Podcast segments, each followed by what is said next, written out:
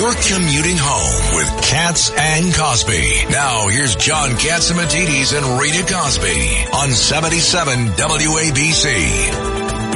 Let's find out how the other side feels like the Democrats. And with us uh, right now, calling in is Anthony Weiner. Anthony, what are the Demo- Democrats celebrating? What the heck is going on?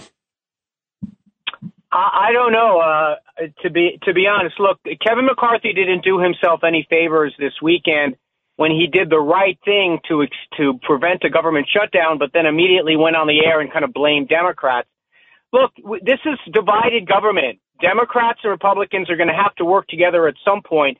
The fact that Kevin McCarthy got punished today because he had the audacity to put just in a budget extender on the floor he's going to have to use some Democratic votes. So, I, I mean, look, you would think politically chaos would be good for Democrats, and it probably is. But I, I can't help being a little bit sad for the country. This doesn't happen every day because usually the two parties divide up, they choose their leaders, and then they do ideological battle. McCarthy seems to have been the victim of a personal vendetta here more than anything else. So where does it go, Anthony Weiner? Um, and I agree with you. It is, it is certainly chaotic. It's the first time in history it's happened. Um, but where does it go from here? Where do you, where do you, what do you see the next, you know, uh, there could be a vote tonight. Well, I hate to say this, but Gaetz basically controls who's going to be the next speaker. The Republicans have now basically, he controls these 10 or so votes. If I were a gambling man, I would say, I would say it'll be Steve Scalise, the next in line. Um, since so much of this was personal about Kevin McCarthy, and I don't really know what he could have done all that differently. I mean, as I said, you know, when you have a Democratic presidency and a Democratic Senate, you are going to have to, as the Republicans, realize you have some compromise. I don't think, but uh, you know, but they're going to, they're going to. I, would guess that Steve Scalise, he got a very, he gave a nice report today that he's doing a lot better thanks to chemo, chemotherapy. We're all praying for him. I think if I had a gamble, I would say he's the one, he's the next one up.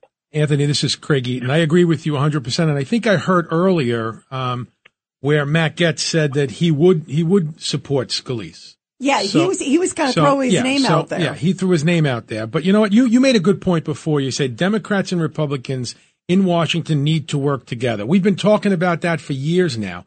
Uh, how do we get to that point? You you were there for years. How do we get to a point where we can start working together again and solving the crises in this country? Well, you know, the problem is, I hate to say this, but there is a group of guys, and we saw it today, who don't really want anything. They just want to stop other people from doing things. I saw a, a few Republicans stand up on the floor and say, well, we couldn't get all the, the bills that we wanted and all the policies we want. Yes, some you're going to have to compromise on. I mean, I think what has to happen is, is that whoever is next in line as the Republicans have to say, listen, if we legitimately think we're going in the wrong direction and we need to change, let's do it. But we can't do it just at the whim of one guy who's doing it as an effort to to raise funds for himself and make himself famous. Anthony Weiner, thank you for calling in. Yeah, thank and, you on the breaking news.